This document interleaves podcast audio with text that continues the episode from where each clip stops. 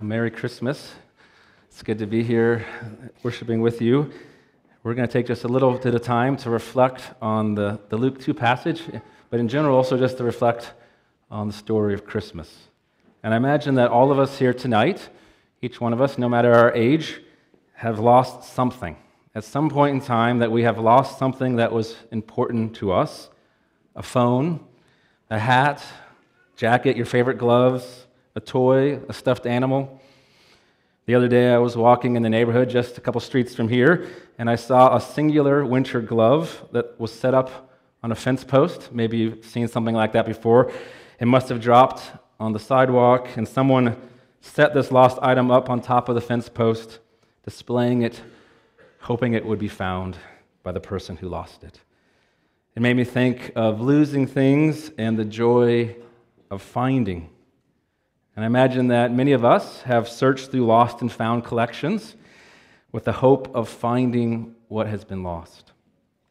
At one of my children's school, the lost and found is in this large plastic bin full of all sorts of things. If you're looking for something, you have to rummage through sweatshirts and hats and gloves, lunch boxes, water bottles, all sorts of things, hoping that your item might be somewhere in that plastic bin. It makes me wonder why they call it lost and found. Like the found items, they get out of there, right? They don't, have, they don't stick around.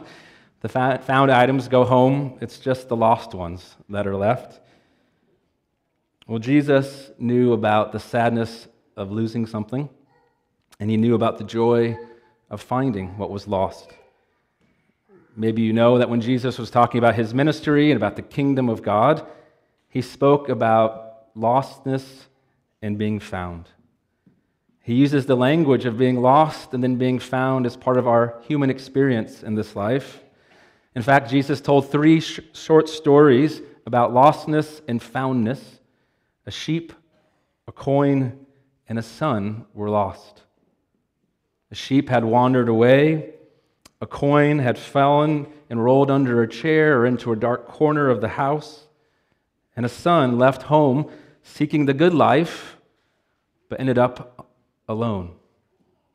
Each lost item has its own story, and Jesus tells us that each one becomes found, becomes found when God seeks after the sheep, the coin, or the son.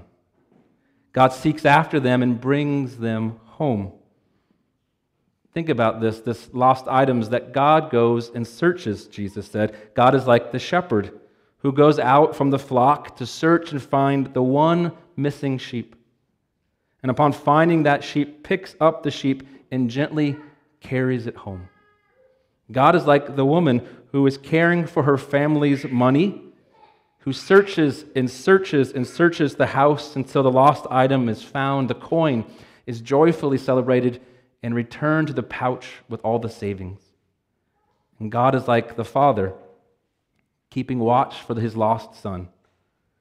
He's like the father who sets off running as soon as he sees his lost son on the horizon. He is like the father who, upon reaching his son, embraces him and welcomes him home. My son was lost, but now he's found. That's what Jesus says that the kingdom of God is like. Once he was lost, but now he is found. We can think about losing an item, but maybe we can think of the experience of being lost as well, of being separated, of being apart from where we belong. Found means that we have been sought out, that we have been restored, that we've been taken home. So, part of what I want us to think about tonight when we think about lostness and foundness is how do you envision God? No matter how many Christmases have been celebrated in your life, how do you envision God? How do you picture the one who spoke the universe into existence? Is the God that you know one who notices you when you are lost, who seeks you, who rejoices in finding you and restoring you and bringing you home? This evening, we remember and celebrate what the scripture calls the incarnation.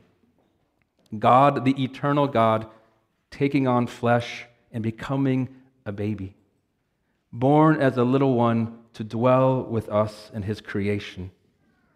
And as we heard Lucy and Lila just read the Christmas story, it strikes us again, invites us to think about the wonder of the eternal creator, the judge of all things, very God of very God, creator of the worlds, the beginning and the end, becoming a little baby, born as an infant with no place for him because there was no room in the inn. And I want us to feel this morning, this evening, and for us to think about this evening that this incarnation, God taking on flesh, is God seeking you.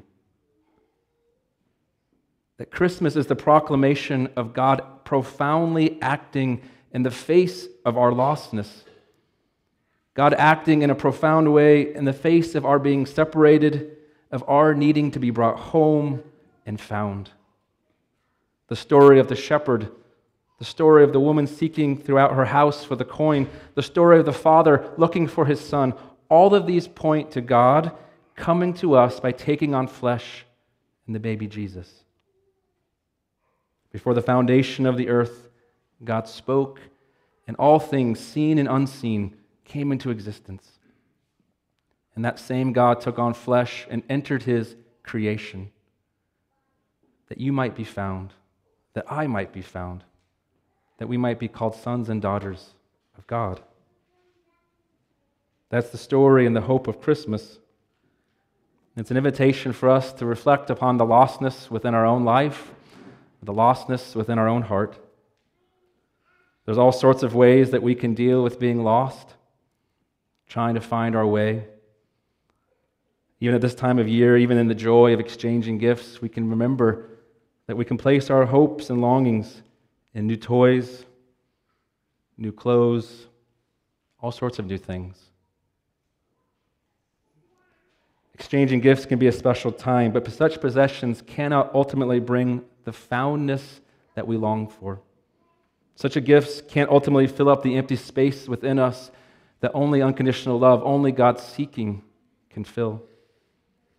And if we refuse to look deeply into our hearts, into our lostness or condition, then we can give ourselves the hopes that are not worthy of us. Long ago, Augustine, one of the church fathers, wrote, reflecting on being lost and the joy of being found, he wrote, Lord, our hearts are restless until they find rest in you. Lord, our hearts are restless until they find rest in you. God comes into our lostness in the birth of Jesus, the eternal Word taking on flesh and dwelling among us. And all who receive him, John says, all who receive him, who believe in his name, he gives the right to become children of God. Children named by God. An image of being found and brought home and that childhood, that being found, is not because of our strength or because of our determination, not because of our willpower, but because God's grace and power for us. Jesus speaks of the sorrow of lostness, but the joy of being found. And this Christmas, we're invited to think of God, the one who seeks after us and brings us home in Christ. Let us receive this gift with open hands of faith, that our hearts may find rest in Him. Amen. Let's pray. Lord, thank you for who you are, Lord. The God who did not stay distant, but who drew near, entering into our wandering, into our lostness, even to our rebellion, even into the darkness, with a light that overcomes all those things. We give you thanks that our true home is in you.